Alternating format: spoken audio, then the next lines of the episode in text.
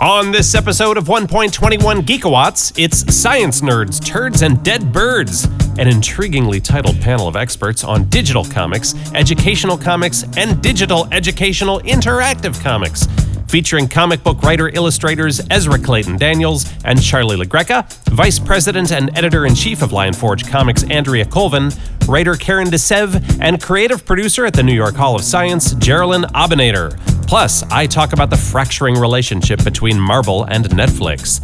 Now, straight from the trustees' room at the New York Public Library, literally, this is 1.21 Geekawatts.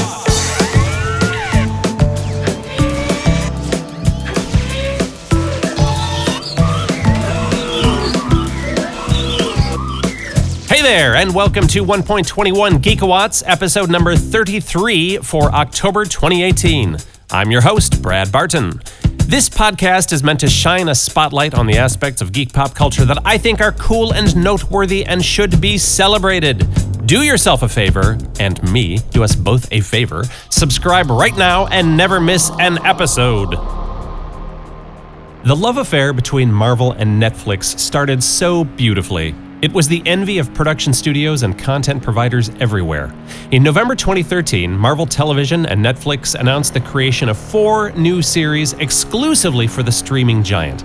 These series were Daredevil, Jessica Jones, Luke Cage, and Iron Fist, to be followed by the team up miniseries The Defenders.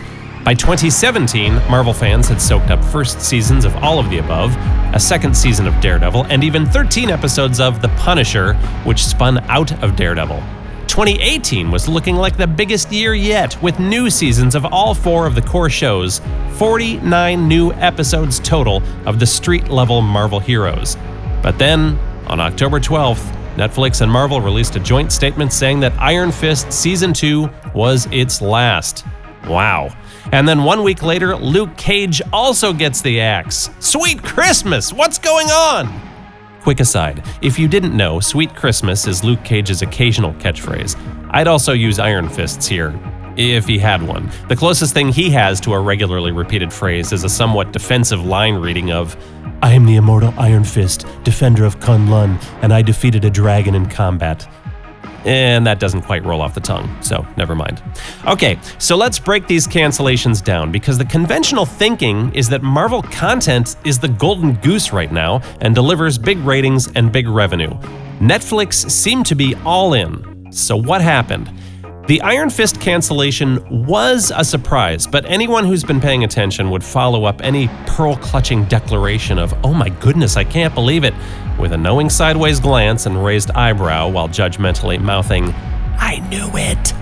Iron Fist Season 1 was not exactly a critical darling. It had its moments, most of those moments courtesy of Jessica Henwick as Colleen Wing, but the show was ultimately seen as the momentum killer of the Marvel Netflix family. Audiences were not in love with Finn Jones, who starred as Danny Rand.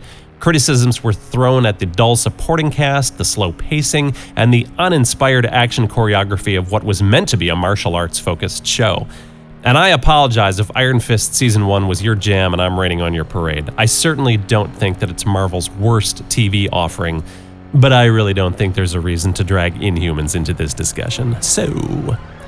Iron Fist's recent season 2 was much better received, but perhaps it was too little too late for Netflix. Adding Luke Cage, a show that had been well received, onto the scrap heap so quickly afterwards is what makes this a story and has launched a hundred speculative internet articles about what's really going on. And we're not going to let those articles have all the fun. Let's start guessing wildly, shall we? Now, it's hard to know if bad ratings are responsible for the cancellations, the traditional first symptom to investigate when a show gets pulled, because Netflix doesn't release official viewership numbers. Both shows were doing well enough to get second seasons, so the temptation is to look for other causes. The Hollywood Reporter cited a source that claimed that creative differences and disagreements on terms for a third season were at fault in the case of Luke Cage. But were the creative differences between Marvel and Netflix, or between showrunner Cheo Hodari Coker and one of those companies? Are there issues over the length of the seasons, the budget? Netflix certainly doesn't seem to have any issues with spending money. Was it the drop off in social media chatter for all of the Marvel Netflix shows as they hit their second, or in the case of Daredevil, third seasons? Personally, I don't think that you can discount the much bigger picture, which is that Disney is deep into planning for its own streaming service to launch at the end of 2019. Not only will it be going head to head with Netflix with its own original content, as well as the massive back catalogs from Disney and now 20th Century Fox, but Disney is actively ending their licensing contracts with Netflix now in order to pull their Marvel, Lucasfilm, Pixar, and Disney branded content back to the mothership to make the Disney streaming service the place to catch these movies and TV shows. So, is it possible that Netflix is simply ticked off and has dumped Iron Fist and Luke Cage in retaliation? They don't want to help promote the competition's brand and these shows were the most expendable? And if there's any truth to that theory, might Daredevil, Jessica Jones, and The Punisher need to be looking over their shoulders as well? Regardless of who or what is actually to blame for the cancellations, it certainly doesn't seem like these characters have reached their natural end. There are season 2 cliffhangers, people! Cliffhangers! And losing Luke Cage seems like even more of a bummer, as it is one of the few genre TV shows that features a predominantly African American cast, and it would not be cool to lose the diversity that Harlem's hero brings to the superhero landscape. So, what happens next? Should these two shows get combined into a new Heroes for Hire series, which would partner Luke Cage and Danny Rand in the way that more closely mirrors their comic book friendship? Should those two characters get benched in favor of allowing their respective female leads, Detective Misty Knight and martial arts expert Colleen Wing, to take point in a Daughters of the Dragon series, which again mirrors their comic book partnership? Would it be cooler to see these characters return over on Disney's streaming service? Or, hear me out, make the leap to the big screen with appearances in some big screen Marvel Studios offering? Fans have been asking for it for years, not necessarily these characters, but some of the TV characters, and the response from Marvel usually points out the dramatically different production schedules between TV and feature films and how difficult it is to align the properties. But hey, since Luke and Danny really are heroes for hire now, why would Iron Fist not join Doctor Strange on some mystical adventure to the lost city of Kunlun? Why would Luke Cage not drop off a resume to the Avengers? Of course, both of them have been in the Avengers in the comics at one point or another. When the Marvel Netflix partnership was announced, I was so excited. I had great affection for these characters from the comics, and the shows have created some definitive portrayals of these characters. I know that the Marvel Netflix mini kingdom won't last forever, but I'm not ready for it to get lost in the shuffle of the divorce proceedings between Marvel and Netflix. And right now, I don't know whether to brace for more bad news or to expect some announcement right around the corner that's going to make it the best Christmas ever. Correction, the best sweet Christmas ever. New York Comic Con 2018 brought its glorious nerdliness to Manhattan a few weeks back, well, to at least the west side of Midtown Manhattan, with cosplayers swarming between Penn Station and the Javits Convention Center. Honestly, New York Comic Con is such an enormous beast that it can no longer be realistically contained in the Javits Convention Center, as any attendee can tell you. Events are actually spread across multiple locations, including a full day's worth of dedicated educational panels at the New York Public Library. This is where you're most likely to find the teachers and librarians of the world checking in on the latest titles that might best serve their school collections and educational goals. And for 45 glorious minutes in the trustees' room at the library, you could bear witness to the panel Science Nerds, Turds, and Dead Birds, which assembled some of the leading creators in the world of digital comics, educational comics, and digital educational interactive comics. I had the privilege of hosting this panel featuring writer illustrator Ezra Claytan Daniels, who recently published the acclaimed graphic novel Upgrade Soul, Andrea Colvin, vice president and editor in chief at Lion Forge Comics, writer Karen De Seve, creative producer for the New York Hall of Science Geralyn Abinader, and illustrator Charlie LaGreca. What does that crazy panel name mean? Let's find out.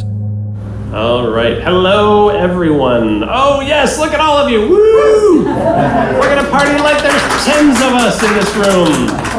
Uh, hello, and welcome to Science Nerds, Turds, and Dead Birds. We're going to talk about digital comics igniting learning. Yes, that is our panel title. We will not apologize. Um, and it intrigued you enough to come into this room, so uh, let's not judge, right? Um, it'll make sense soon enough. You know, I was, I don't know about the rest of you, but I actually started the day at Javits this morning, and Uh, and every presentation that I saw over there usually started with someone running out on the stage and did, like screaming, "Let's do this!" But at the library, that feels inappropriate. So, if you feel like you need to make some noise by lightly tapping your feet on the ground or golf clapping, then then that's fine. Um, my name is Brad Barton. I'm the host of the 1.21 Geekawatts podcast, and uh, I've got to say that I was hoping to see more cosplay also in this room uh, for Comic Con. Um, maybe, maybe even. Yeah, there we go. All right.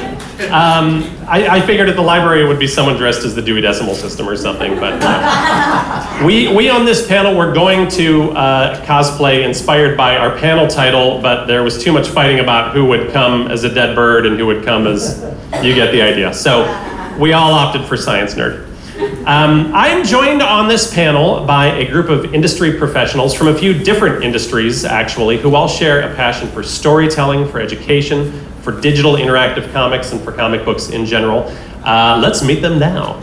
So, first is a writer and illustrator based in Los Angeles, California, whose work has been featured uh, at animation and comics festivals in Switzerland, the Netherlands, at the Whitney Museum. His new graphic novel, Upgrade Soul, was the recipient of the Dwayne McDuffie Award for Diversity in Comics, and he's one of the foremost voices and creators in the world of digital comics. Please welcome Ezra Claytan Daniels.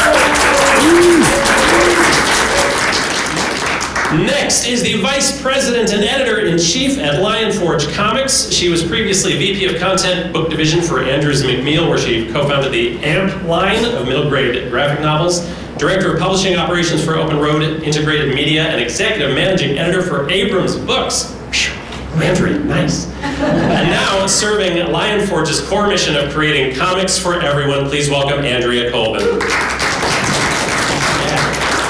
And then we also have the core team of people who combined the digital and the educational to create the upcoming interactive comic Transmissions Gone Viral. Let's meet them now. Uh, first is the creative producer at the New York Hall of Science, where she works on projects as diverse as a coding app for kids to immersive interactive spaces about environmental systems. Previously, she led the media production department at the American Museum of Natural History, creating over 100 media experiences. And now she's making funny books with us. Uh, please welcome Geralyn Abinader. Next is a woman who weaves tales of discovery, innovation, and culture and pretty groovy bios into experiences that encourage readers to interact with information. She's written for Nat Geo Kids, Script for Cartoons, museum exhibitions. She strives to include strong female characters in whatever she writes, especially when it comes to science. Amen, sister. Please welcome Karen De Seve. Skip you. To my left is a man who has spent the last two decades as a creator, organizer, producer, cartoonist, and artistic entrepreneur. He's the co founder of Comic Book Classroom, one of the original co founders of Denver Comic Con, and is now the convention director of the Denver Independent Comics and Art Expo. As an illustrator, he's worked for Disney, Nickelodeon, DC Comics, Scholastic, Lego, Top Shelf Comics, and many, many more. And I haven't even mentioned his performance career. Please welcome Charlie. Not many. And the last member of the transmissions team uh, is me, actually. when I'm not producing uh, podcasts or hosting panels, I'm the senior creative producer at Blue Telescope. We create multimedia projects through our own alchemy of storytelling, technology, and design. And I was lucky enough to be the project manager for Transmissions Gone Viral, guiding the team that created the graphic design user interface and generally brought the interactive elements to life. Uh, that's me. My name is Brad. Uh, and that's our time. Thanks for coming, everyone. All right, so, uh, so let's dive into this. Ezra, I want to start with you because there's a lot of talk about digital comics. We're going to talk a lot about digital comics. Um, so we should probably define the term because the way we at this table uh, define and think about digital comics is not in reference to reading the latest issues of a traditional print comic ported over onto a tablet. Um, I know you've put a lot, lot of thought into this topic, topic, and I'd love to hear what your thoughts are on the benefits of actual created for digital comics um, and why they're not more readily embraced yet. I think it's coming, but yeah. maybe not yet. Well, I have a lot to say on this subject, and I'm going to try to keep it really brief. Um, so, well, okay, where do I begin? Upgrade Soul, this is my book. It originally began as an interactive iOS app that was made uh, in collaboration with a developer named Eric Lawyer. Um, and, and the original version of Upgrade Soul launched in 2012 before um, there were very many interactive comics on iOS devices. Um, so we really kind of were pioneers in the field of creating um, comics to be read on a phone. And so one of the one of the core um, strategies that we wanted to embrace was em- like embracing the, the actual technological capabilities of the, of the device itself. So one of our core um, beliefs in creating digital comics is that the digital comics should embrace the capabilities of the device it's being designed for. In the same way that I think we've lectured about this in uh, incessantly. so I'm going to be pulling from slides that exist in my head, but you won't be able to see. So like, just let me know if it doesn't make any sense. Theater of the mind, everyone. Right, Theater exactly. so one of the examples we use is like, um, you know, people say that the story should always come first, but I think it's actually not true because, um, you know, if you're going to write a book along the lines of War and Peace, you're not going to uh, envision it as like a, um, a piece for skywriting. They're com- completely different things. So, so with- with our like our idea behind digital comics was that we should uh, look at all, like look at a checklist of all the capabilities of the device and then design something around that. So with the phone, you've got the accelerometer that allows you to have um, motion control, so you can actually see things move when you tilt the device. Obviously, there's sound. Um, so yeah, so we designed Upgrade Soul as a, as something that existed beyond a traditional what people usually think of as digital comics, which is like a PDF basically that you read on your device. Um, yeah, I feel like I lost my, my train of thought. But basically, but what I want to clarify is that what, the way I define digital comics is, is any comic that's that's consumed on a digital device. And so I think I look at like uh, like a ComiXology comic that uh, is basically just a scanned PDF of a comic, still under the umbrella of digital comics, in the same way that like the film that you're taping of this panel is technically a film, like under the umbrella potentially of cinema, but certainly not what you would consider to be, no offense. but certainly not like And then the an example- videographer walked out of the room Right. Yeah. but not like an example of the pinnacle of cinema. So I think when you're talking about digital comics, it has to be something that, like I said, embraces the technology, uses the technology, and is designed for that technology, uh, and, and does something that can't be reproduced in print too. Right, right, absolutely. That takes advantage of, of the of the medium. I'm sorry, I feel like I talked a long time for that. No, no, no, no, no. It's good. It's good um, because that's definitely what, you, what we're all going to be seeing uh, as we continue. Andrea, let's talk about educational comics. Um, your experience in this arena is in the consumer market as opposed to, say, uh, not-for-profit or, or the institutional world. Um, can you speak to how and why certain educational comic concepts are selected and produced, and why some aren't from from say, the commercial environment? How much is market-driven? How much uh, exists because editorial it just appeals to you or seems fun? Well, I'm, I'm tempted to say that everything is market-driven because uh, to, to a certain degree it is, and I, I, um, I say all the time that, you know, I love my job. I publish comics of all types, including Ezra's, which I'm lucky enough to uh, be publishing. Um, and it helps that they're really good, and I love it, but in, in the grand scheme, we're, it's, it's a commercial enterprise. Um, luckily, uh, the commercial world is really changing right now, or certainly has changed incrementally in the past uh, 10 years, where there uh, now seems to be like a, a desire for comics that i- if, are not necessarily overtly educational, but certainly are nonfiction. There's Nathan Hale's Hazardous Tales, there's uh, the First Second Science Comics series, um, there's, they're actually doing a Maker Comics series right now, and uh, all of this, the comics like this are seen as, you know, very palatable to parents um, who see them in Target and want to, you know, buy them and, and bring them home. Right. I don't know if I answered question. I forgot what it was. No, I, I think so, and I think it's telling actually that, that some of the others on the panel started nodding in a way, like even from an institutional perspective, that it's still market driven in, in some regards because someone's got to pay for it. Um, Although, I, can I just throw out there that I do, everything is market driven, but I do often like to say that everything that has been a huge success in the market has been completely new. So there's still opportunities to come up with something that, that the market knows nothing about, you know, like the iPad, Sure. for instance. Right. Well, that's sort of encouraging also to think that like it doesn't necessarily pay to chase trends. That you know, originality still counts in, in, in this game. Um, so now let's put the digital and educational components together and talk about transmissions gone viral. I want to briefly explain to the masses um, that the project is an interactive web-based comic book experience created by and for the New York Hall of Science in Queens, uh, and then hopefully to a classroom near you. Uh, and it's nearly finished. Uh, Geralyn, I want to, I know, we started back in 1806. Uh, Geralyn, on stone tablets, right? Uh, I, would like to know, uh, Geralyn, how you and the team at NYSCI, uh, since we're talking about platforms, how you arrived on this platform. Why a digital interactive comic to tell this story? I forgot this part. I hate microphones, so please excuse me. I will do my best. Um, there's a lot of things that went into uh, deciding to make an interactive comic, so I'm going to start from the beginning and try to, to do it fairly quickly. Uh, Martin Weiss, who's a senior scientist at the New York Hall of Science, wanted to do a comic on evolution. And um, he wanted to use the West Nile virus epidemic of 1999 as a way to illustrate how humans and other animals are related because they come from a common ancestor, their physiology is very similar, and they can share the same diseases. So starting with that idea, we looked at a couple of things. Who's our audience?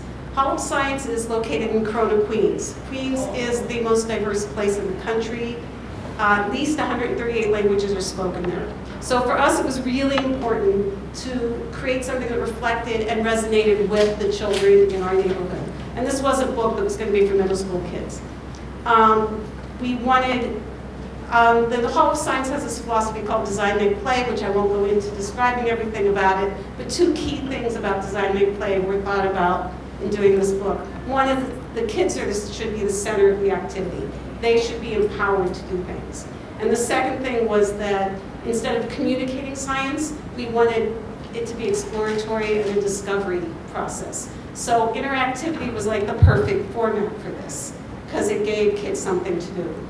Um, the approach of this interactivity was reflected also in how the narrative was constructed, as well as how the interactives were created. Um, we wanted the kids at the center of the story, so we fictionalized the story instead of telling like, you know, in 1999, a bunch of people got sick in New York and crows were dying. Uh, we, we made a, a narrative story out of it with these three really fun, lovely children at the center of the stories. And um, we also looked at where what the middle school curriculum was and realized that evolution wasn't really part of that curriculum. So, but what was was science inquiry and evidence, how you dealt with evidence. So we kind of shifted the story to focus on a mystery where kids collected evidence and analyzed it and tried to understand it to solve the mystery. And evolution and homology was, were part of that evidence that they collected, or that they used. And uh, we wanted to also support uh, science and language literacy in the story. So what did interactivity give us? It gave us the ability to layer on top of this narrative uh, a way to access science behind the story. So we have infographics that pop up, we have real science images like bloody guts of birds and brains, which we should have put in some kind of disclaimer on or talked about uh, to tell the real story of what happened in 1999 and to highlight some of the key people who were involved, and also to uh, give the opportunity to kids to, to interact with an open-ended, exploratory, interactive, we have a couple of them in the book.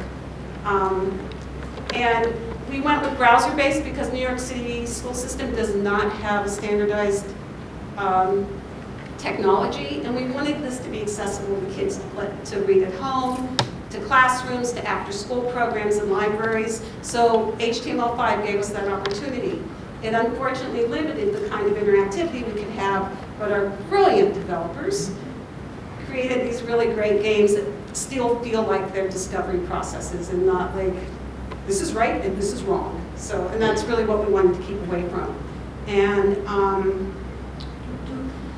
we also prototype like mad. We uh, constantly prototype, look and build a story. We prototyped how the characters looked. We would go back to Charlie multiple times and say, skin color's not right. You can't have the Mexicans and the Pakistanis looking the same. I mean, it was just like, we were totally on top of. I think that's a takeaway we can all hold close to. We were very on top of this. And um, we created a comic in the end that was, um, could be used by a kid, or could be used in a classroom or an after-school program. We have um, a series of materials to go with it that, you know, the instructor or a teacher could use. And I think it worked pretty well. So far, so good. So Yeah. far, so good. Uh, right. Um, Karen, as the project was, was starting to come together in the beginning, you were tasked with writing this 60-page beast uh, and to, had to help flesh out the interactive elements, which, which I'm guessing is not too typical of your usual writing assignments. Um, what are the challenges of, of ticking off the boxes to cover the important educational content while also um, ensuring that you're writing a story that, at the end of the day, that people want to read? Was a very good question. Thank you. Um, so I'd have to say, first of all, it's really about art imitating life. Over the weekend, I was playing soccer, and uh, there were indeed turds and dead birds on our really well-maintained soccer field. So just, you know, I'm living the dream, that's all I can say.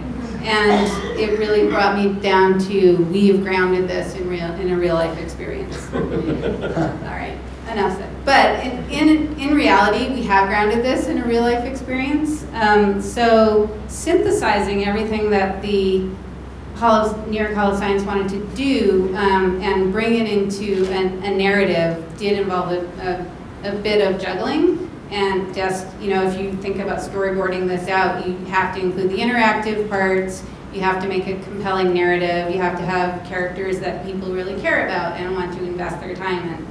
Um, luckily, the story of, of how West Nile virus appeared in New York City, I don't know if people remember this, but in 1990, this is a really compelling story, so it was really good raw material to work with.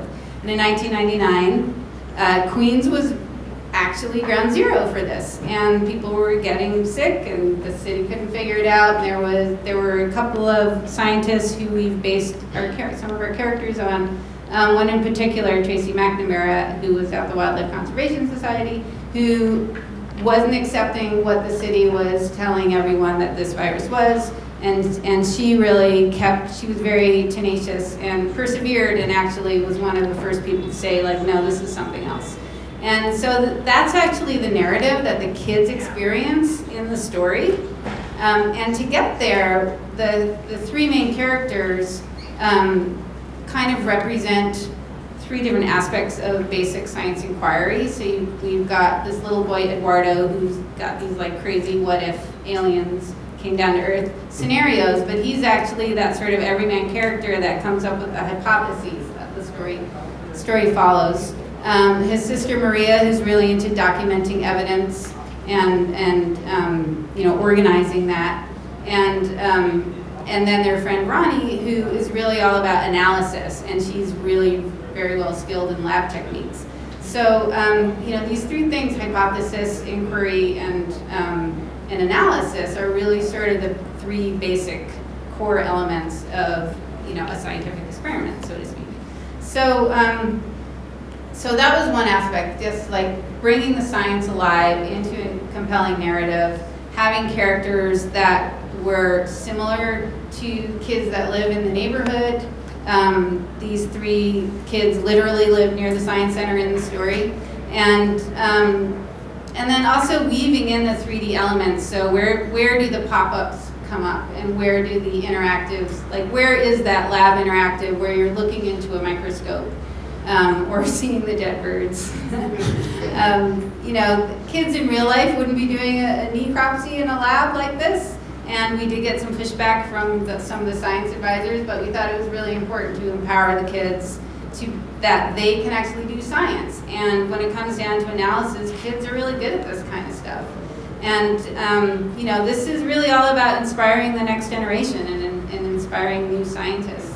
So um, hopefully it gives kids a chance to feel like they can be a little hands-on. It's not just flipping pages. They can actually see like, oh, there are steps involved.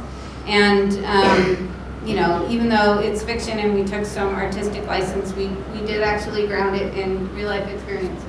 Yeah. That- It sure does. And it does. Um, Charlie, Charlie, it's your turn.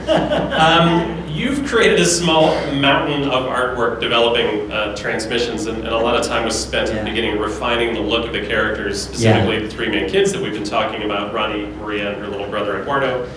Um, the scientific curious, scientifically curious protagonists of the story. Um, tell me about the process of, of Geralyn hinted at this a second ago, but tell me about the process of character visualization, especially in cases where there's a fairly specific audience uh, or representation that, uh, that we're trying to achieve. And while you talk, um, I'm going to flip through some pages Okay. of the book so that everyone can see what All we're right. talking about. Um, no, I, I loved the process with you guys. It was really fun to do.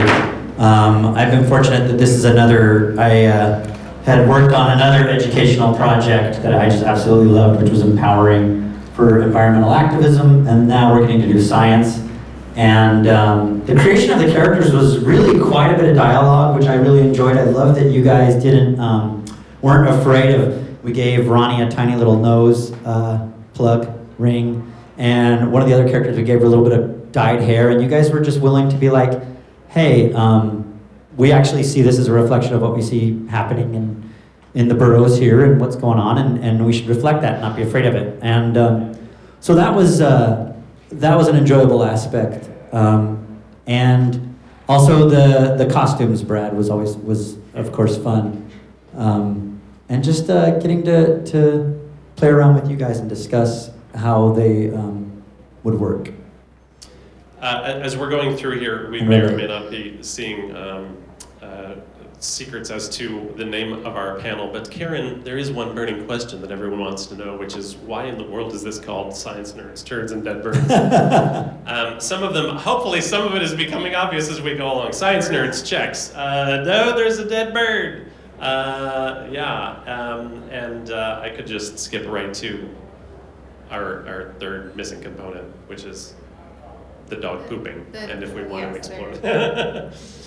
That's gross. But it does all, all link back to uh, what Geralyn was talking about with um, zoonotic diseases, diseases that can transmit from animals to humans. And as we know, that can be found in feces or dead animals or, you know, things like that. So Right. these are, you know, things that we can find in our neighborhood. They are there, absolutely. Um, uh, Andrea, I want to jump back to you. Uh, I suspect that we, so we're talking a little bit here, obviously, about empowering kids as, as characters in the story um, to, uh, to, to be very important to whatever the mission is primary, just not, not only for the reader to have someone to identify with, if that's the age group, but um, that it's important from a cultural diversity and just a general empowerment perspective. I'm guessing that's a familiar mission statement um, in regards to a lot of the educational comics that you've had a hand in, which is also my uh, completely seamless transition into wanting to uh, talk a little bit about, about Debian Perl Digital Detective uh, coming soon from Lion Forge. So um, tell us a little bit about that, and I'll put up some So- pages. Great, thank you. Of course. So this is uh, a series that we're launching uh, next year from Lion Forge. It's original graphic novels um, in print. Our digital component will be like PDFs. Um, But maybe we can hire you to make it better. Yeah. Um, And uh, the, the concept is, uh, Debian Perl is, is actually a green person. She's uh, part plant. Um, and that's her, uh, Digits is her sidekick there. Um, and they, they team up to uh, essentially solve mysteries in this cool kind of future, you know, Blade Runner for kids kind of city. Um, but uh, the deal with Debian is she's like an old school coder, and no one does coding anymore because they all have these devices in, in this story called eggs that they're on all the time, and they're walled gardens, and the devices do stuff for you. So you learn things like what a walled garden is um, as it relates to digital devices. Um, concepts like uh, what a CPU is, what clock speed is. You get to see what the inside of a computing device looks like. And you get to learn, as in this spread here, um, coding concepts. So in this, in this first book, they find this, uh, this robot who's, who's overclocked its CPU and uh, run amok.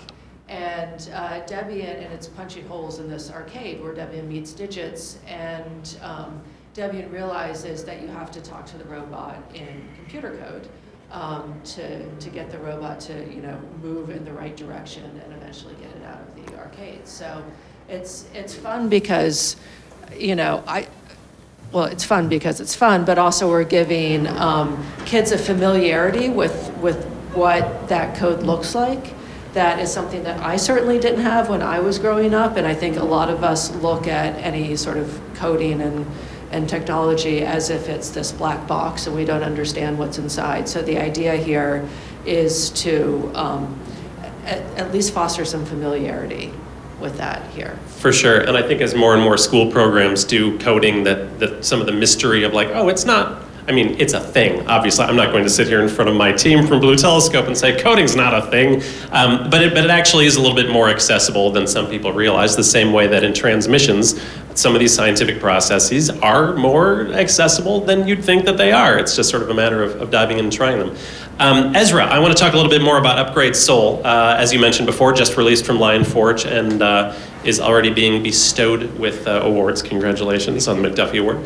Um, tell us uh, a little bit uh, more about Upgrade Soul, uh, especially its origins as an inter- interactive piece. I know you touched on that a little bit. What, what decisions do you need to make um, as you're going along that just are so far out of the usual comic book production Yeah. um, pipeline to know that, oh, I want to do this and I know I can get more impact with this panel Right. by saving it for a certain time or sliding it in from a certain Right. direction? Well, again, there's a lot I could say about this, but uh, I think first and foremost, Eric and I, the developer, decided that we wanted to make something that looked and felt like a comic book.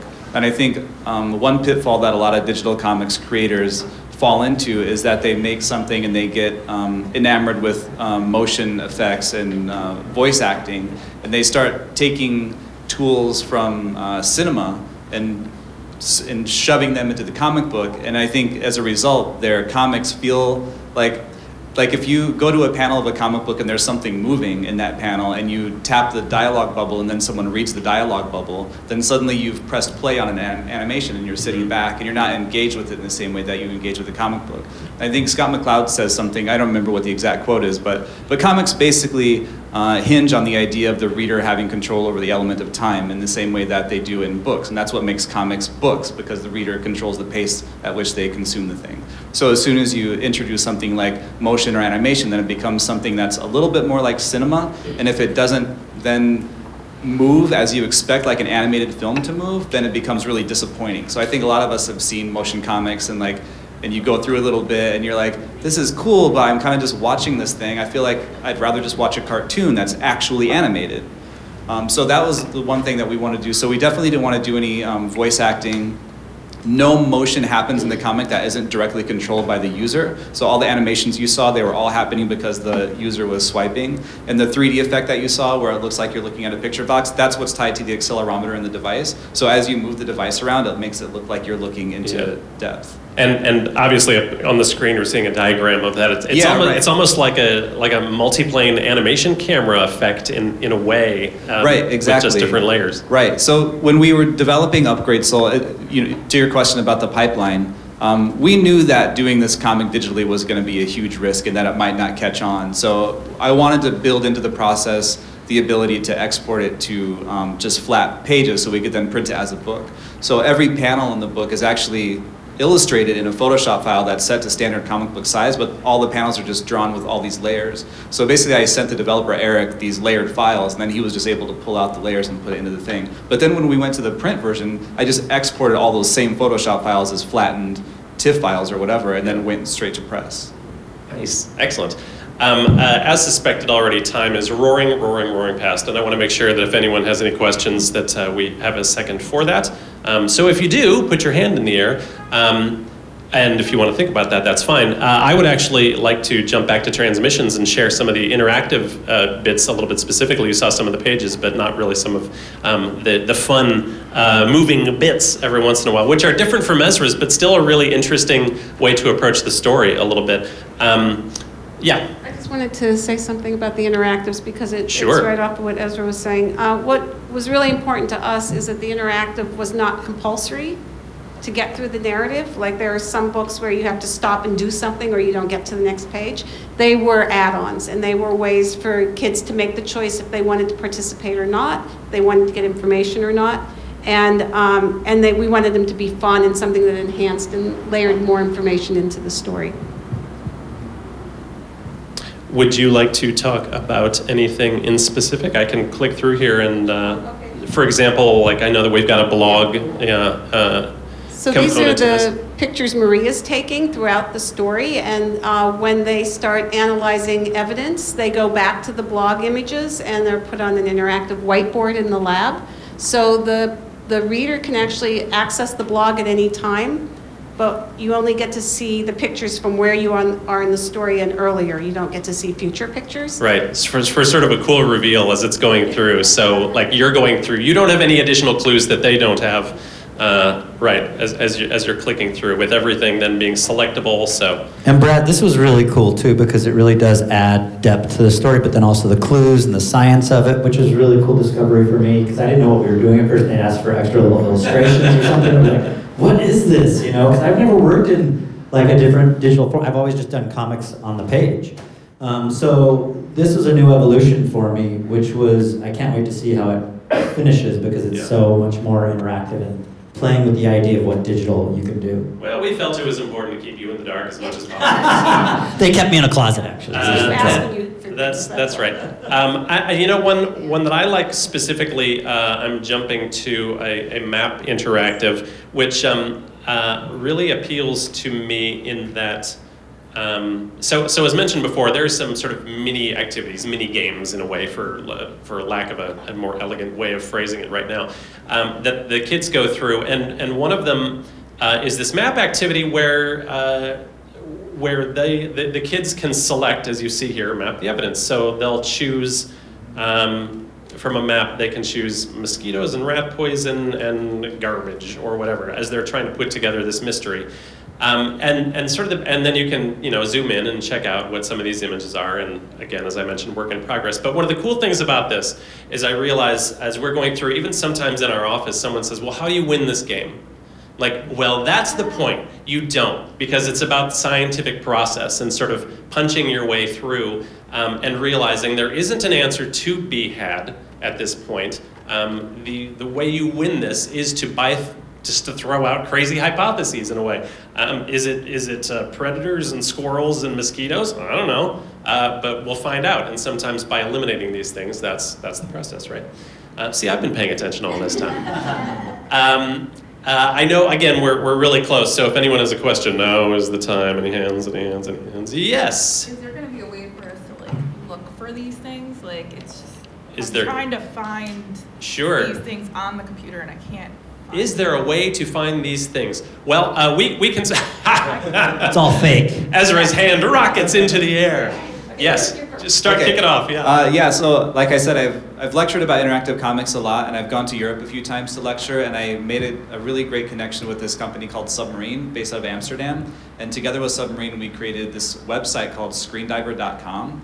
This is about interactive comics in general, not specifically educational comics. But if you're interested, interested in seeing other approaches to digital comics, the website that we made um, is basically, we pitched it as an IMDb for digital comics. So it's a directory of like the most interesting digital comics that are pushed the envelope. It's called screendiver.com. And I wrote a manifesto based on our experiences um, from Upgrade Soul, and that manifesto is the central, um, like the core of the website. Um, but we've, it's constantly being updated with new projects, and there's probably about 30 or 40 like really great killer digital comics on, on that site to check out. Are you going to add ours?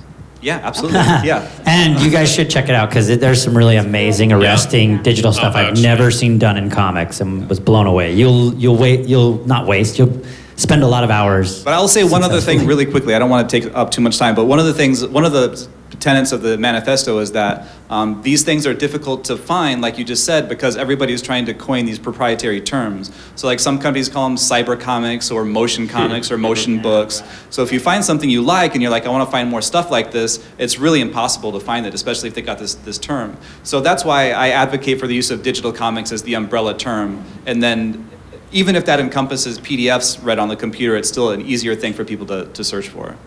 Um, Also, the transmissions gone viral will be available on the New York Hall of Science website, and it also available, downloadable, is the educational materials that will- are being developed right now.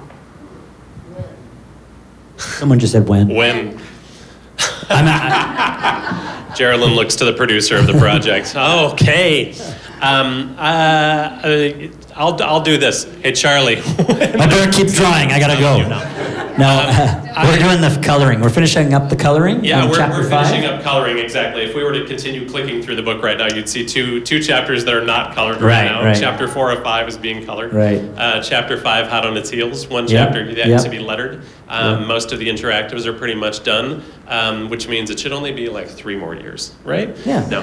Um, probably within within the next few months. If that's the place to, to start looking to answer your question more directly, um, checking the the New York Hall of Science website. Um, because we are going to be screaming this from the rooftops when, when we're when we're done. Uh, yes, sir. Who I've never met before. Absolutely. One of the um, novel aspects of Transmissions Project is that we have educational goals. And a good deal of our time and effort was testing that we were attaining these goals with our audience. And I'm wondering if Geralyn, you want to talk a little bit about that? Martin Weiss, everyone, the person who originated this project. Actually, we did, we did research with kids constantly. We uh, tested the look and feel of the comics, the interactives, uh, the, the narrative. We researched the subject in depth. We talked to the specialists who were involved in the original epidemic. We went to the lab at WCS and uh, took a lot of pictures and got information from the folks there. And then we worked with teachers, and the teachers worked very closely with us. We had teachers from all different kinds of subjects science, social studies, language arts, and they worked with us on developing the materials that would aid any instructor, after school person to work with kids around this, these concepts. So we were pretty in depth on that. But one other thing about that is that it's not just for classrooms. I mean, this is, uh, I've shown it to my kids who actually thought the title was Science Nerds, Turds, and Dead Birds, and we're, It's catchy. we're wait, and then they're waiting for that book to come out now. But, um, but anyone can download this, and you don't have to have the um, educational materials to go along with it. And it's, as I said, like it's, it's a pretty fun story. And if I would, if I could quickly add, just on top of that, that I always really loved that you guys didn't steer away from like showing the guts. And so I was like, really, we're gonna show the guts? Really, you guys want more blood? And that was that was kind of neat seeing that. Like, oh, okay. It took me back to when I was 12, dissecting frogs and not being afraid of that, and teachers who were like, yeah, this is, there's nothing. It's educational, you know. Some of my comments were like, the lab color, the wall is bad. Or, Right. there's not enough blood in More that blood. picture. More blood. More blood. Well, as as we wrap up, I could I think easily go for at least twice as long. I feel like we barely scratched the surface of some of this stuff. But um, in addition to some of the websites that were mentioned a second ago, here are other places where you can find um, some of us as individuals. Um, uh, Lion Forge booth, 1936. If you're going over to Javits, NYSCI.org, uh, BlueTelescope.com, the company that's producing this thing. Um, Creative Content Studio is Karen. Um, and uh, 1.21geekawatts.com is me. Um, and uh, thank you so much for coming in. We really appreciate the time. We actually do have a, a couple goodies up here and postcards, another educational project that I brought some of my on. environmental justice comics. If anyone wants to read them, please come check them out. They were uh, done as a grant through CUNY and uh, the EPA, so come grab some. And that is us. Thank you, everyone. Thanks for coming. As you heard, at a few points during the discussion, we're referencing some visuals on a screen at the panel, and visuals make for great podcasting. So here's where you can see, explore, and interact with these projects. Transmissions Gone Viral will be available to consume, hopefully by the end of 2018, via the New York Hall of Science website. That's nysci.org, N-Y-S-C-I.org. Interactive development by Blue Telescope at blue-telescope.com.